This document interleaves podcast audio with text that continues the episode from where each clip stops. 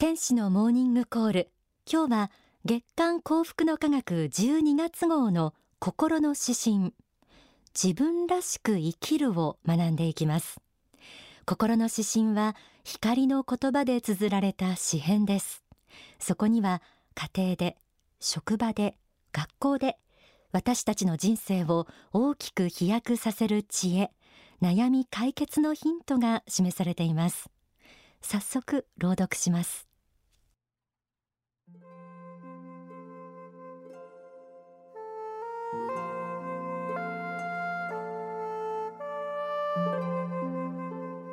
自分らしく生きる。学校での教育は確立した人格を求めがちだ。一人の教師にとって40人の生徒を教えるにはその方が便利だからだ。また会社での社員教育も一律の訓練をしたがるものだ。その方が上司は苦労なく部下を使いこなせるからだ。確かに人に迷惑をかけることはよくないことだ。反省もし慎みもしよう。しかしながら決して譲ってはいけない一線もある。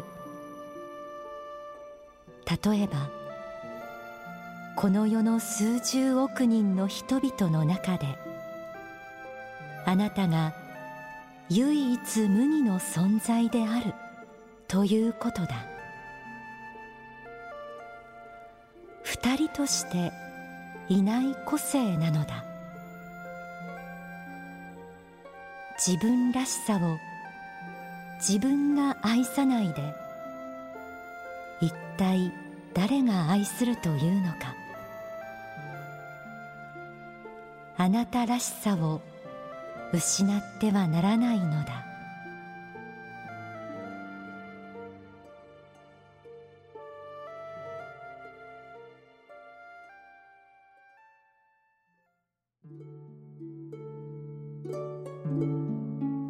今月の心の指針自分らしく生きるを朗読しました。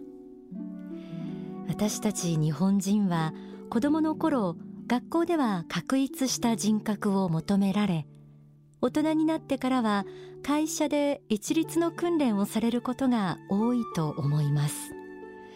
それはどうしてなんでしょうか？ストロングマインドという本にはこんな風に説かれています。日本人全体の特徴として出る杭は打たれます。部下を何度も叩いて上司の言うことをよく聞くおとなしい人間にするということが会社の目的なのです。そのため新入社員は最初の何年間かは上司から叩かれおとなしくさせられます。出る杭は打たれるというように上司は部下をポンポンと打ち上司の言うことをよく聞いてはいわかりましたと黙って行動するような人間にしつけたいのです。日本には出る杭は打たれるという言葉があります。目立つ人の足を引っ張ろうとするカルチャーでもありますよね。そのため学校でも会社でも先生や上司の言うことをよく聞くおとなしい性格の方が好まれる傾向があります。書籍リーダーに送る必勝の戦略にはこんな一節があります。日本ではどちらかというとなるべく成功しないで平々凡々かもなく不可もなく生きるということが大事なのです。確かに大勢の人が暮らす社会の中で自分はこうしたいとわがままを押し通して周りの人に迷惑をかけるのは良くないことです。でもなるべく成功しないで可もなく不可もなく生きるということが本当に大事なことなんでしょうか？心の指針にはこうあります。しかしながら決して譲ってはいけない一線もある。例えばこの世の数十億人の人々の中であなたが唯一無二の存在であるということだ。私たちは誰もが唯一無二の存在です。自分と同じ人生を生きている人は二人としていません。書籍幸福への同票にはこうあります。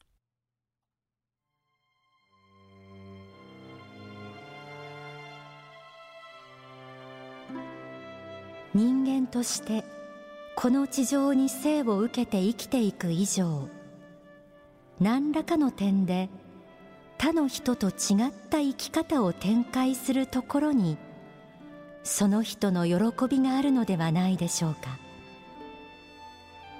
もともと人間は仏から分かれた仏の子ですがその仏の子は誰も彼もが同じ顔をして同じ人生を生きればよいということにはなっていないのです。本来は同じものであっても個性というものを得てこの地球上の特定の時代と場所環境を選んで生まれてきて個性的な人生の花を咲かせることが期待されているのです。私たちは仏によって作られた仏の子です。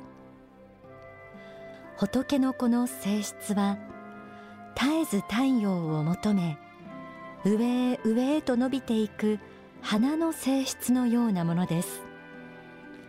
上に向かって伸びていくということに関してはどの花も同じですがその伸び方や花びらの付け方花の色はそれぞれみんな違っていいのです。あなたが咲かすのはどんな花でしょうか？ここで書籍成功の法を紐解いてみましょう。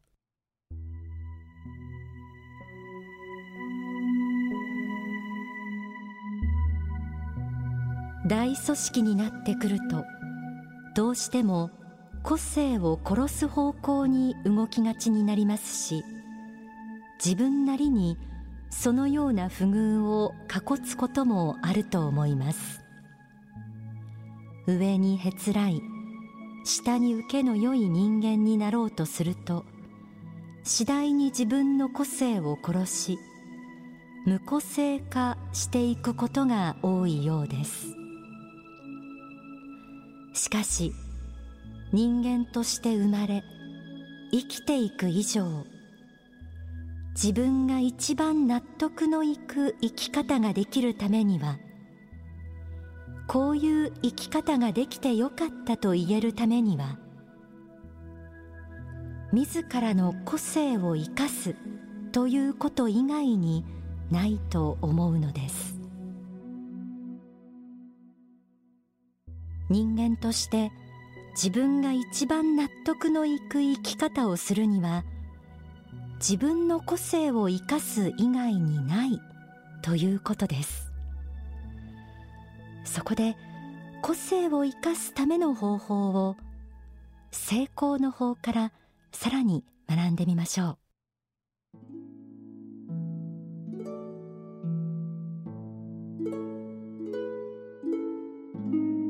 個性を生かそうと思う人。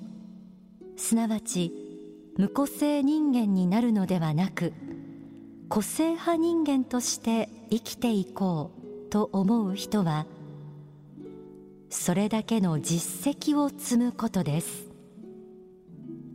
有無を言わせない客観的な実績を積むことです。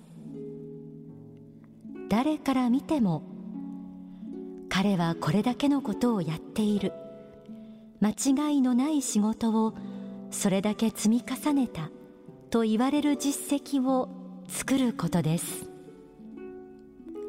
この実績の上に立って個性を発揮することが大事です。実績なしで個性を発揮した時にはそこに大きな間違いが起きます。個性を生かすには最初から自分のやり方を押し通そうとするのではなくまずは他の人の批判に耐えるだけの実績を積むということが大事なんですね。静かに個性を発揮していきだんだんと自分のペースを作っていくことが肝心のようです。心の指針はこう締めくくられています。二人としていない個性なのだ。自分らしさを自分が愛さないで一体誰が愛するというのか。あなたらしさを失ってはならないのだ。自分の個性を愛し自分らしく生きる。それは仏の子として私たちが最も光り輝いた姿でもあります。ではここで大川隆法総裁の説法をお聞きください。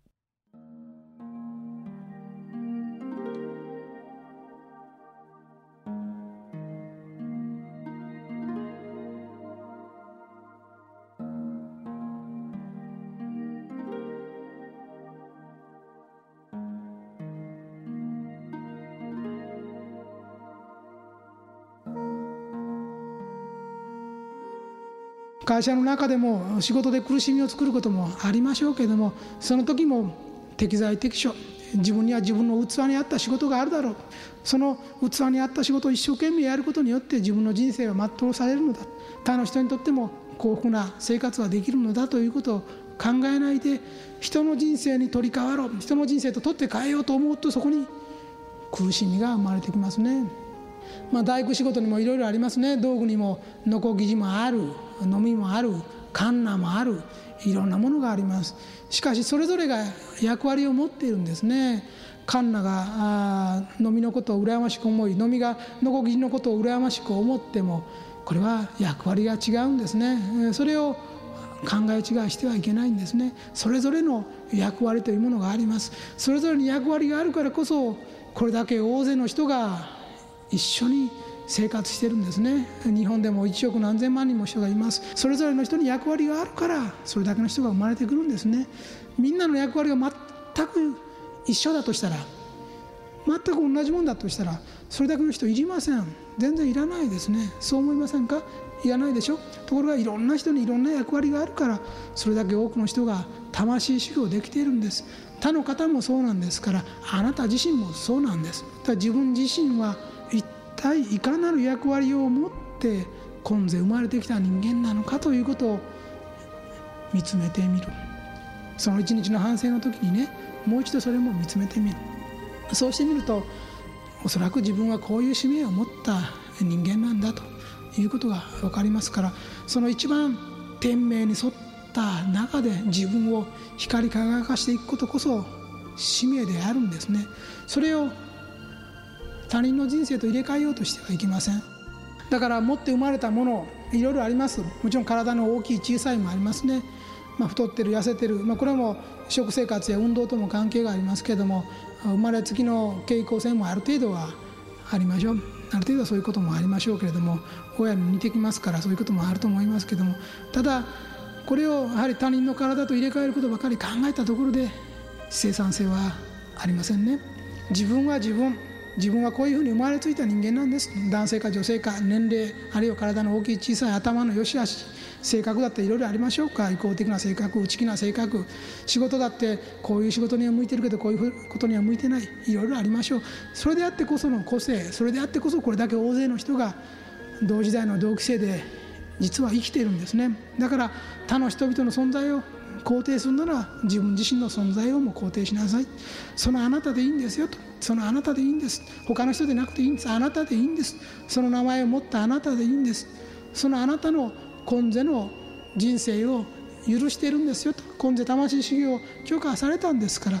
あなたはあなたの生き方をしていったらいいんです。その中でね自分として今与えられている中での最善の生き方をしていくことです。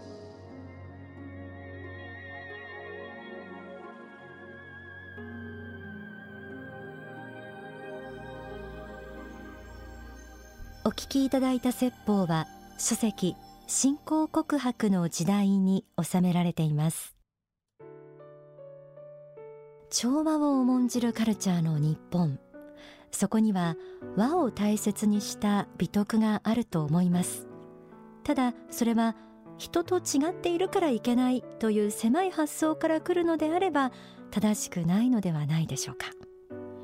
多くの人々と関わる社会の中で生きていくには大前提として自分らしさを愛するということが大切でまたその自分が仏から作られ人生という名の舞台を与えられあなたらしく生きなさいという贈り物を受け入れること自体が力になると思います。